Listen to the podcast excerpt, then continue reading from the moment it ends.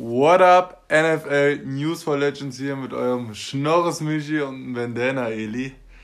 Nach dem Super Bowl, Saison ist rum. Bist ein bisschen wehmütig? Mm, ein bisschen. Ja, schon, ja also das, die, ich hasse halt die Offseason. Also die, die erste Phase der Offseason ist noch okay mit Free Agency und Draft. Aber danach, Digga, so nach dem ersten, na, ab, nach dem Draft, so zwei Wochen danach, zieht sich die Scheiße so ewig. Das einzige Gute ist, dass im Moment halt die NBA-Saison läuft und so ist halt. Äh, ja, also es kann darauf der Fokus gelegt werden. Es läuft ja auch immer noch, immer ne? noch Fußball oder so. Ist jetzt nicht wie einmal, wo alle Sportarten pausiert mhm. haben. Das war richtig schlimm, fand ich. aber ja. Ja, also Super Bowl. Wie soll ich, was, wie soll ich sagen? War schon enttäuschend in dem Sinne, wie viel Potenzial dieses, diese beiden Teams, also dieses Spiel eigentlich hatte, sagen wir mal an Entertainment, wie es dann letzten Endes geendet ist, war für, würde ich jetzt vor allem mal sagen, für so einen Normalzuschauer, der das einfach nur guckt aus Entertainment-Gründen, ähm, glaube ich auch sehr enttäuschend und langweilig. Ja, vor allem hat es halt äh, das Spiel eigentlich gezeigt, dass halt im Football wieder alles möglich ist. Wir reden vorm Spiel, reden alle drüber, dass die Chiefs der Favorit sind und ja, vielleicht gibt es dann so ein Blowout, aber dann läuft es halt genau in die andere genau Richtung. Was keine, ich glaube, es hat wirklich keiner erwartet, dass die Bucks die, äh, einen Blowout gegen die Chiefs machen. Nee, ich habe ich hab ja auf die Bucks zwar getippt, aber ich hätte halt niemals damit gerechnet, dass das so ein Spiel wird und wir gehen ja später noch drauf ein. Also was die Defense von den Bucks abgeliefert hat, war schon war erste Sahne. Das war wirklich, also man kann sich natürlich jetzt fragen, waren die Bucks so gut? Waren die Chiefs so schlecht? Ich würde sagen, es war eine ziemlich starke Mischung von beiden. Also erstmal will ich kurz auf, auf was anderes eingehen in dem Spiel, weil es Leute gibt da draußen, die sagen, ja, Chiefs haben auch wegen den Schiedsrichtern verloren. Das ist der größte Bullshit. Die Schiedsrichter waren kleinlich, aber das war der allerletzte Grund, weswegen die Chiefs an dem Abend verloren haben. Der allerletzte. Also, also ich finde die Aussage, ich, ich, ich natürlich, das wird gefühlt immer nach den Spielen ja, gemacht. So immer die Refs sind schuld in wichtigen für Brady pfeifen, dann ist ja eh immer ähnlich wie der Bayern-Vorteil. Richtig, so, so da wird natürlich immer alles auf die Goldwaage gelegt. Im Endeffekt ist es Schwachsinn. Die Bugs waren halt einfach hungriger. Einfach besser. Es ist halt einfach so. Die waren einfach ein Level besser und. Ja, einfach, einfach zu gut an dem Abend. Also es lag meiner Meinung nach auf jeden Fall nicht an den Schiris. Nee, nee es gab ein, zwei Calls, wo man dachte, boah, muss ja, der Muss das nicht sein, aber. Es war auch keine grobe Fehlentscheidung dabei, würde ich sagen. Richtig. Wie, keine Ahnung, bei den Rams gegen den Saints vor, vor, äh, vor einem Jahr im Championship Game oder vor zwei war es, glaube ich, wo es eine ganz klare ja. Interference ist und es nicht gepfiffen wird. So was, so was war, war ja da. gar nicht dabei. Eben. Ähm, gehen wir einfach mal das Spiel durch von Anfang, oder? Also, hat ja, also die ersten zwei, drei Drives von beiden Teams waren beide Defense ziemlich gut drauf, ne? Da habe ich auch gedacht, Groß Tempo. Oh, Vielleicht auch vor allem, ich dachte auch, wenn die Chiefs defensemäßig mithalten, dann wird es ein ganz schweres Ding für die Bucks. Ja. Aber ging ja dann relativ schnell. Also die, die Chiefs sind in Führung gegangen mit 3-0, ne? Ja. Ähm, dann aber direkt Touchdown von Brady auf Gronk. Gronk die altbewährte Waffe. Fand ich irgendwie auch cool. Fand ich mega cool. Also ich weiß nicht, ich, ich bin ja mehr der Kelsey-Fan, muss ich sagen. Ich liebe Kelsey ja. Aber Gronk ist halt auch schon einfach cool. So Leute mag man einfach. Absolut. Also ich habe mich auch extrem So eine gefreut. richtige Personality ja. haben und so. Das war, war schon cool anzusehen. Und dann ging es los, finde ich, bei der Chiefs Offense, wo du schon gemerkt hast.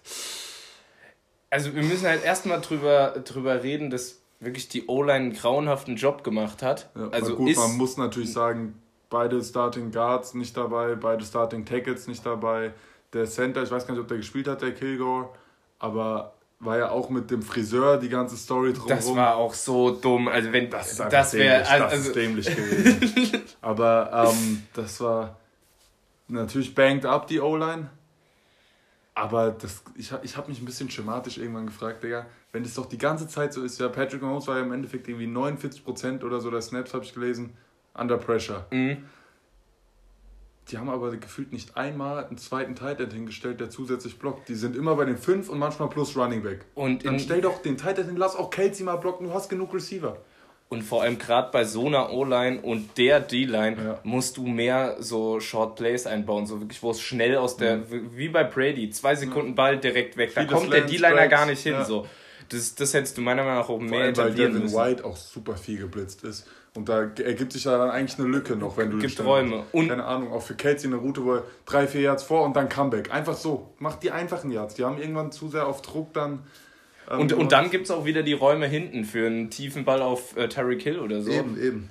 Ähm, ja, ich meine, sie waren irgendwie dann halt auch äh, extrem äh, äh, drauf, halt das Spiel zu drehen und deswegen haben sie immer die tiefen Dinger probiert, deswegen mhm. haben sie es immer probiert, das Spiel ein bisschen länger laufen zu lassen in den Plays. Aber im Endeffekt hättest du vielleicht auch noch mal ein bisschen mehr aufs Running Game gehen sollen, weil das eigentlich wieder gut funktioniert hat. Gerade mit Edwards Hilaire, ja. Ja, und ja, ich weiß also, nicht so. Ich finde halt, man, also der erste Knackpunkt war für mich, ich glaube, da haben die Bucks schon ihren zweiten Touchdown gemacht gehabt. Und dann wirft Mahomes auf Tyreek Hill in die Endzone. Und den muss er fangen. Den muss 100%. fangen, absolut. Er fängt ihn nicht. Tyreek Hill, wo man ja eigentlich sagt, also ich, ich, ich hätte dann 100er drauf gesetzt, dass der den jetzt fängt. Rutscht ihm durch die Hände ins Face Mask, gibt nur ein Field Goal würde ich sagen, war schon der erste Knackpunkt, weil du gehst mit einer ganz anderen Energie raus, wenn du einen Touchdown machst. Ähm, ja, und dann. Also, ja, David hat auch stark verteidigt, aber ich muss auch sagen, in ein paar Situationen, Kelsey mhm. ist für mich der beste Teil der Liga, aber hat auch gestruggelt. Gerade in der ersten Halbzeit hat er zwei Dinger droppen lassen oder drei, ich weiß nicht mehr genau. Ja. Aber da waren auch so, das war gut verteidigt, aber ein Kelsey fängt die im Normalfall. Und gerade im Super Bowl aber da muss ich auch sagen, ich weiß nicht, irgendeinen Ball hat er nicht gefangen. Und dann saß er da im ersten, in der ersten Halbzeit noch mit Händen auf dem Kopf und ist da sitzen geblieben. Wo ich dann sage, ey, da bin ich eh ganz empfindlich. Gell? Schon war ich schon als Tor, bin ich jetzt auch als Trainer. Wenn Spieler den Kopf hängen lassen oder eine ganz schlechte, äh, da, da dreht bei mir alles durch. Da drehe ich am Rad. Vor allem in der ersten Halbzeit, Digga, ist doch alles gut. Passiert, Kopf hoch weitermachen.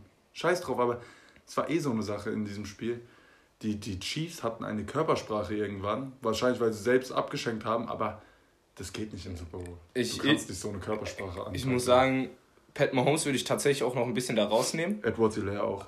Weil Mahomes hat wirklich in jedem Spielzug probiert, noch irgendwie das Maximum rauszuholen. Ende, ja. Und, und das haben wir, hatten wir auch danach, hatten wir schon mal natürlich so ein bisschen äh, äh drüber gequatscht. Mhm. Und die Receiver allesamt haben halt nicht so abgeliefert wie den Rest der Saison. Ja, ja. Und Mahomes war dauer, dauerhaft unter Pressure. Der ist um, um sein Leben gerannt, Digga.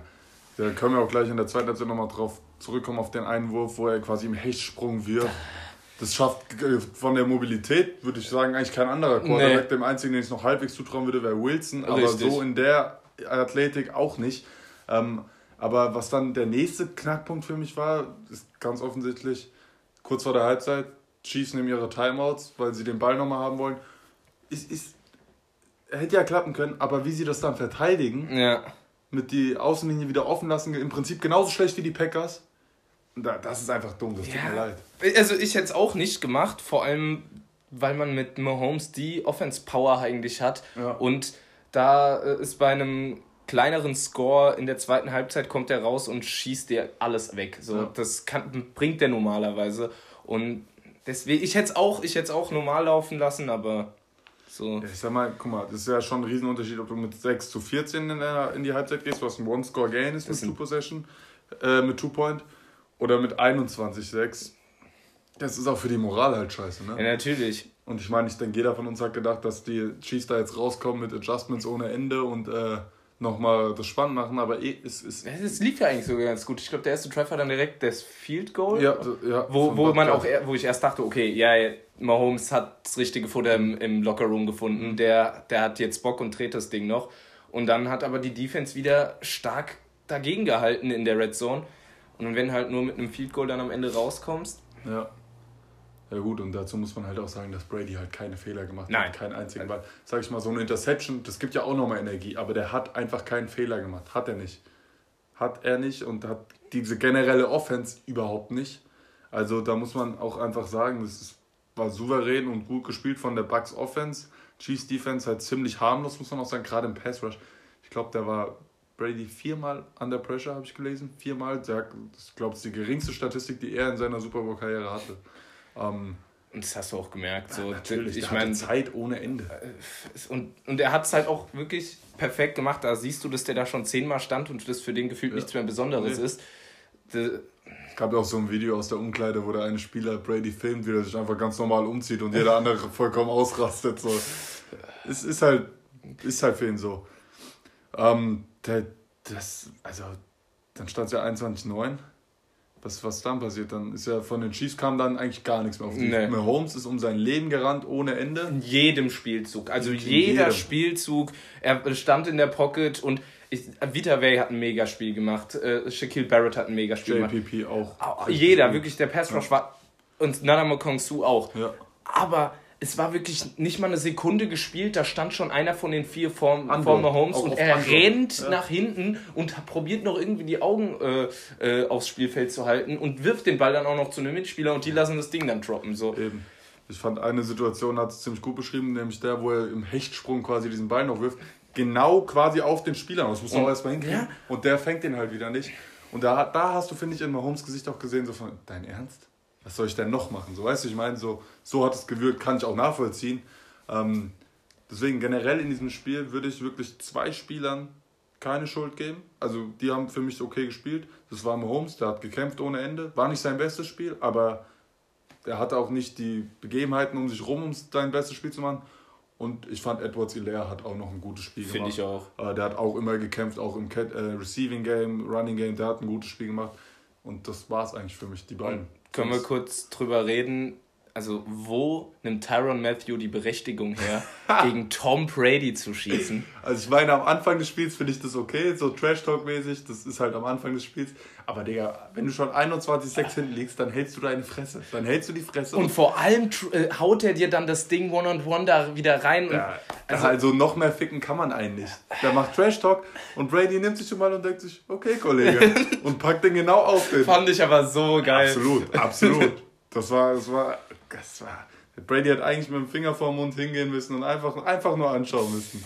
Aber ich fand auch geil, Brady mit so einer Power zu sehen, auch zurück zu Trash Talk und so. Der, der ist geil. voll, der, so der ist voll drin. Das ja. ist nicht, der ist nicht 43 und denkt schon über die Rente nach. Ja. Nee, der ist 43 und will, will nächstes Jahr wieder die ja. Chip, Chip gewinnen. So. Der ja. ist noch so sehr Profi und. Und man muss natürlich sagen, die Buccaneers haben über die Saison teilweise so sehr gestruggelt. So sehr. Und also die Defense eher weniger, aber die Offense auf jeden Fall. Dann haben die einen Playoff-Kurs, okay, Washington lassen wir mal raus, aber spielen bei den Saints, gewinnen, spielen im Lambeau Field bei Eiseskälte, gewinnen, spielen dann den Super Bowl gegen die Chiefs, das beste Team, 15-1. Das waren generell die drei besten Teams. Also für mich, das hatten wir Fall. auch vorher schon mal drüber geredet, das waren für mich die drei Titelfavoriten. Ich habe erstmal die Bucks nicht wirklich gesehen, weil ich gedacht habe, die Packers und Saints, da kommen mhm. sie safe nicht vorbei. Und für mich waren die Chiefs sowieso das Nonplusultra so. Mhm. Und, und die hauen alle drei weg. Also so ein Playoff-Run haben wir auch lang nicht mehr gesehen. Klar, über Washington müssen wir nicht reden, das sind Pflichtsiege. Und, ja. Aber da hast du halt auch gemerkt, dass äh, durch diese Offseason, die komische Offseason und neuer Quarterback, neues Team, das hat neues ein bisschen System, gebraucht. Ja. Aber im Endeffekt hat es Früchte getragen.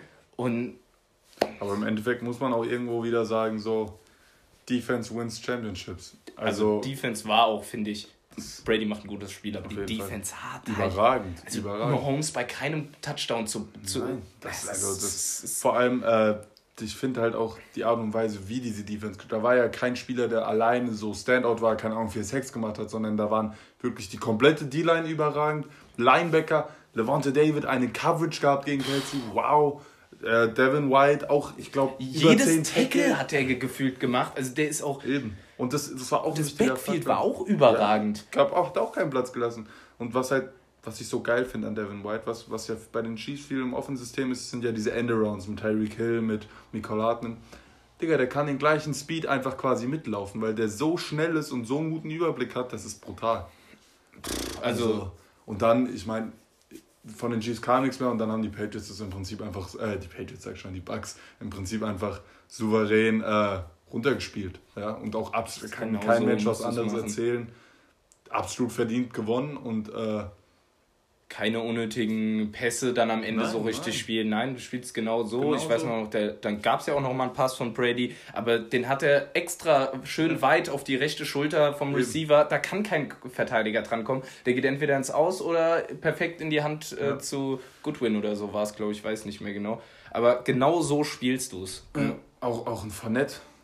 Brawl Security gehabt ohne Ende. Äh, den Kopf runtergenommen nochmal immer. Also der war hungrig auf Yards, der war hungrig, seinen Gegenspielern einen mitzugeben. Und wir müssen auch nochmal drüber reden, was Brady eigentlich auch als, ich sag jetzt mal, der hat ja schon, der redet ja schon viel im Office damit. Ja. Und dann holt er Antonio Brown, Rob Gronkowski und Leonard Fournette und die drei spielen alle einen super Super Bowl. Also es waren alles drei glaub, Spieler, die Brady unbedingt wollte. Gemacht, ja. ja. Zwei hat äh, Gronk, äh, Gronk gemacht, Brown einen Brown. Fournette. Ja. Genau. Das war. Also wirklich. Also wie gesagt, für den Normalzuschauer eher ein langweiliger Super Bowl, aber war irgendwie trotzdem interessant anzusehen, fand ich auf jeden Fall, wie, wie souverän die Bucks waren.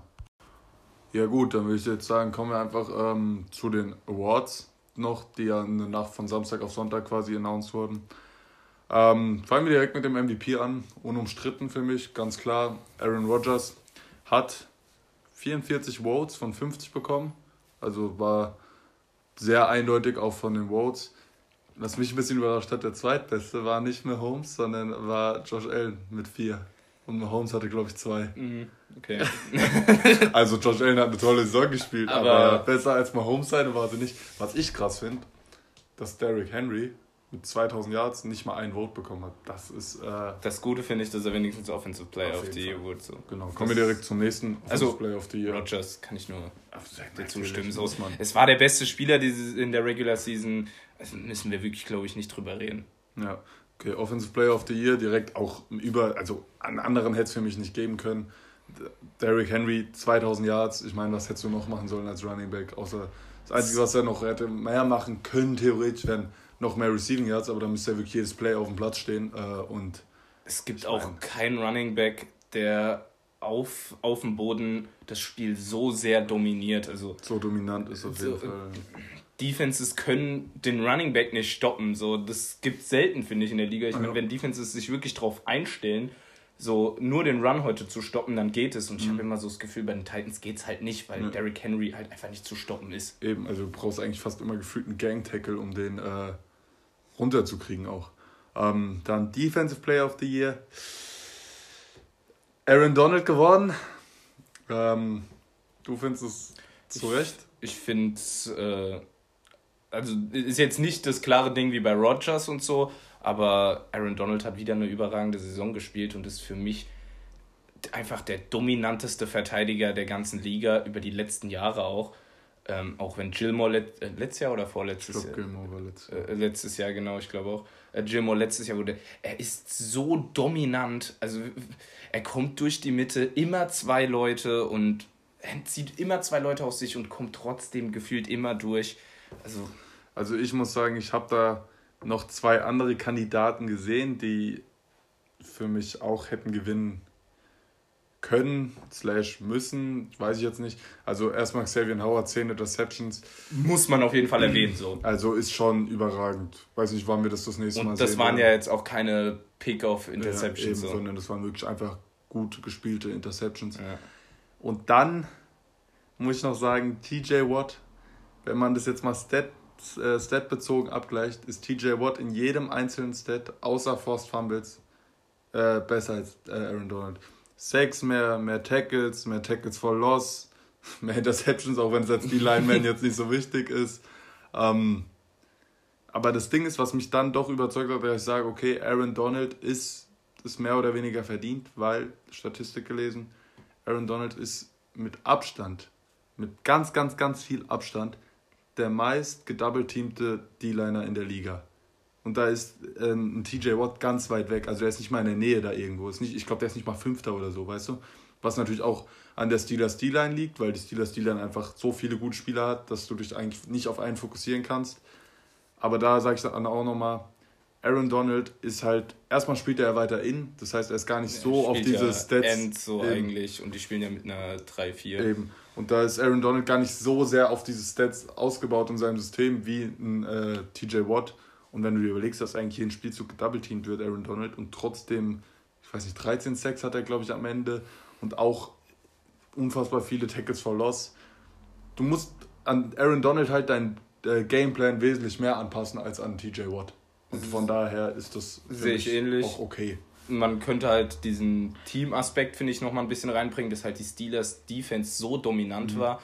Ähm, dass du da äh, TJ Watt auch noch mal ein paar extra Punkte geben könntest, weil es halt auch immer natürlich so ein bisschen auf den Erfolg mhm. ankommt mhm. und die Rams Defense war gut, aber die hatten halt mit Ramsey und Aaron Donald so gefühlt die zwei, die da zwei Stars, die da rausstrahlen mhm. und sonst, also das Team ist sonst auch nicht schlecht in der Defense, aber nicht so gut bepackt gewesen wie die Steelers. Fall, ja. Dann der nächste Award, Comeback Player of the Year, war ja ziemlich klar, wer das wird. Alex Smith, auch komplett zu Recht natürlich nach so einer nach der ähm, Verletzung. grausamen Verletzung so zurückzukommen, hat er wirklich gut gespielt auch. Ähm, ist auch wirklich sagen ein wesentlicher Teil, warum die, äh, das Washington Football Team in die Playoffs gekommen ist. Auch wenn es trotzdem unverdient war. Aber ähm, mit Haskins wären sie da, glaube ich, nicht hingekommen, ehrlich gesagt. Ich muss auch sagen, dass ich mich extrem freue, weil ich nach der Verletzung und was man dann da so mitbekommen mhm. hat, was da alles kaputt gegangen ist, ich habe nicht gerechnet, dass er je wieder auf den Footballplatz kommt. Ja. Und deswegen ist es umso schöner. Er spielt auch echt nicht so ängstlich, wie ich gedacht habe. Und habe mich halt einfach für ihn gefreut. Also finde ich, ja. Find ich den richtigen Pick. So, Offensive Rookie of the Year wurde Justin Herbert, QB von den äh, LA Chargers. Auch zu Recht, wobei man natürlich auch sagen muss, erstmal Jefferson hätte es meiner Meinung nach genauso verdient gehabt, weil der hat auch eine überragende Saison gespielt. Und man muss natürlich auch dazu sagen, Joe Burrow hat, wie ich glaube, sechs Spiele gespielt. Und wenn Joe Burrow die Saison so durchspielt, wie er sie beginnt, dann wird es Joe Burrow, denke ich. Ich, ich meine, wir haben ja gesehen, wie Joe Burrow am Anfang der Saison gespielt hat. Es war überragend. Äh, sehe ich wie du. Also, wenn Burrow fit bleibt, holt er das. Ja. Und wen man auch nochmal erwähnen kann, ist, finde ich, J.K. Dobbins. der hat am Ende so geil gespielt. Also ich finde auch hat halt Henry den, Rux. Äh, das ist ja Schwachsinn. Ja, J.K. Dobbins hat ja am Ende der Saison äh, die, den Number One Running Back. Ja, trotzdem nicht Also für mich klarer Offensive Rookie auf den Robinson von den Jaguars nehmen. ähm, nee, also ich finde tatsächlich, äh, Tony Jefferson hätte man es geben, äh, Tony Jefferson, äh, Justin Jefferson ja. hätte man es auf jeden Fall geben können. Hat überragend gespielt, halt als Quarterback irgendwie so immer so ein Vorteil. bisschen. Ist, ist ein bisschen wollte eben auch noch darauf hinaus. Im Prinzip, Justin Jefferson hat es nicht gewonnen, weil er kein Quarterback ist. Fällt aus. Das ist der Hauptgrund, würde ich mal sagen. Weil auch man muss aber auch sagen, Justin Herbert hat ja dann doch ein bisschen auch überrascht. Weil eigentlich war ja gar nicht geplant, dass er startet und dass er dann so konstant, so gut abliefert. Und alle haben ja eigentlich gesagt, er wäre nicht NFL-ready. Ja. So, System-Quarterback. Ähm, ja, ja, oder er hat Talent, aber ja. er wäre halt nicht ready jetzt direkt schon im ersten Jahr für die NFL und dann liefert der so ab. Also die haben zwar gefühlt keine Spiele gewonnen, ja. aber die Statistiken von ihm haben immer gestimmt. Er hat das Spiel belebt. Sehr vielversprechend. Mit dem kannst du eine große Zukunft aufbauen, wenn er weiter so spielt. Wenn ich er jetzt nicht damals Baker gehatet. Ich habe ihn damals gehatet. Ich habe damals gesagt, aus dem wird nichts und der hat mich Lügen gestraft. Ich weiß nicht, wie du damals zu ihm standest, aber ich glaube ähm, ähnlich. Äh, finde ich irgendwie, also finde ich geil, dass einer so stark aufspielt, von dem man es jetzt nicht so erwartet hat. Genau. Defensive Rookie of the Year. Sag mal, wer das wurde. Ich weiß gar äh, nicht. Warte mal, wer wurde mal äh, äh, Chase Young, oder? Chase Young, ja, genau. Ja. genau. Ich habe äh, die ganze Zeit an Jeremy Chin gedacht. Ja, ich wusste, dass er es nicht wurde und deswegen ja. muss ich gerade nochmal überlegen, wer es wurde. Ja, Chase Young ist okay. Ich glaube, finde ich auch. Siebeneinhalb Sex gehabt. War auch verletzt mal eine Zeit lang. Eben, ist jetzt nicht so stark ähm, wie Max Crosby letztes Jahr, aber. Okay. Wo war der Pass Rush von den Raiders dieses Jahr? Max Crosby hat genauso viele Sex wie Chase Young. Und was mit dem Rest? Der hat nicht halb so viele zusammen. Nee, aber es ist schon verdient. Äh, ich kann auch bei Chase Young sehen, dass er in den nächsten Jahren auf einem guten Niveau weitermachen wird, wo er wirklich jährlich um die 10 Sex rum äh, sein wird. Ich glaube, dass er sehr dominant wird. Und so ich glaube auch ehrlich gesagt, wenn sich jetzt nicht bei den Cowboys irgendwas krank dreht, dass Washington die nächsten zwei Jahre in der Division oben bleibt tatsächlich. Weil die, die haben eine Top-Defense. Wenn die das jetzt, wenn die die Offense noch ähm, besser machen, und es geht ja, geht ja, sag ich mal, relativ schnell mit einem guten Draft, einer guten Offseason und dann gutes Coaching, ähm, dann kommst du da auch relativ schnell hin. Weißt du, und dann ist es ein ganz gut, ist ein gutes Allround-Team.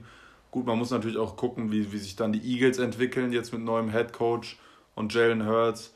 Ähm, wie sich die Cowboys entwickeln, das ist halt, die, die Division ist halt wirklich so eine Wundertüte irgendwie immer. Sehe ich ähnlich. Aber die Division, wie schlecht sie auch dieses Jahr war, ist, finde ich, extrem interessant, weil jedes Team so Potenzial. schon Potenzial hat, einen Schritt, äh, nächste Saison einen Schritt nach vorne zu machen.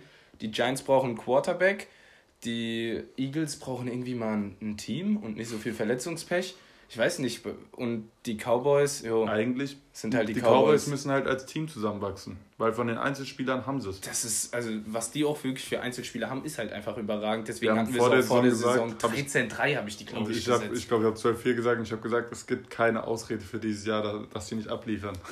Und sie haben sowas von hart nicht Die Ausrede von ihnen ist halt, dass Dak Prescott verletzt ist. Aber, aber du hast eigentlich so viele andere gute Spieler, dass du das auch fangen kannst. Vor allem in, gerade in vor so einem schwachen der Jahr Division, der ja. die, hat, die haben ja alle nicht abgeliefert. So. Eben. Ja, also ich glaube, die Cowboys werden nächstes Jahr in die Playoffs kommen. Aber ich würde mich jetzt nicht wundern, wenn sie es mal uns mal wieder anders beweisen. Okay. Kommen wir noch zum letzten Titel, wo ich jetzt weiß, du wirst dich aufregen. Ich werde mich auch aufregen. Coach of the Year Head Coach von den Browns, Kevin Stefanski. Ähm, ja. Es ist, es, ist so ein, es ist so ein Scheiß. Wirklich, es ist dieser Browns-Hype, der, in der, der seit ein paar Jahren jetzt rumgeht, so seitdem die äh, Potenzial ja, haben und also, Seit Baker Mayfield eigentlich. Also das geht mir so auf den Sack. Dieses Team ist so gut und du führst sie, was hatten sie für einen Rekord? 10-6, glaube ich, ja. Oder 11-5, aber was auch immer. Aber was auch immer es ist Schwachsinn. Du hast Andy Reid, du hast Mike Tomlin, äh, äh, Mike Tomlin die meiner Meinung nach wesentlich eher berechtigt Matt sind. LeFleur hat auch Matt LeFleur, so. ja, also, also es ist halt einfach Schwachsinn. Da sagt dir ehrlich, das ist, das ist wirklich nur dieser Brownside, weil die jetzt seit 100.000 Jahren mal wieder in die Playoffs gekommen sind und ein Spiel dazu noch gewonnen haben. Ich sag dir ehrlich, mit dem Team kannst du vom Niveau ähnlich wie die Chiefs spielen, mit gutem Coaching. Und äh, die sind fast noch aus den Playoffs rausgerutscht. Also war jetzt nicht so, dass sie so, so eine tolle Saison gespielt haben, dass sie die Liga dominiert haben. Die haben gegen die Raiders verloren. Die Raiders heißt ja schon mal was. die Browns hatten auch mit den einfachsten Schedule, also die und die Steelers, also die Division, die hatte ja mit den einfachsten Schedule. Mhm. Also das ist für mich total, also die Browns sind total überbewertet äh, in dem, was sie abliefern. Von den Einzelspielern natürlich müssen wir nicht drüber reden, das ist überragend. Und deswegen finde ich es halt auch wirklich den größten Schwachsinn. Ja. Ja, alles klar. Willst du noch was sagen zum Abschluss? Ich, ich, wir können euch auch gar nicht sagen, wann der nächste Podcast kommt. Ich nehme mal an, so Richtung Beginn des, der Free Agency offiziell, weil dann werden wieder interessante Sachen passieren. Das ist Mitte März irgendwann. Ähm, und bis dahin habt ihr Ferien von uns. Tom Brady, sieben Ringe. Mein, jetzt hat er auch Mahomes im Super Bowl geschlagen. Jetzt wird es schwer, ihm den Goat-Status abzunehmen. Auf jeden Fall. Alles klar, dann würde ich sagen, adios, amigos.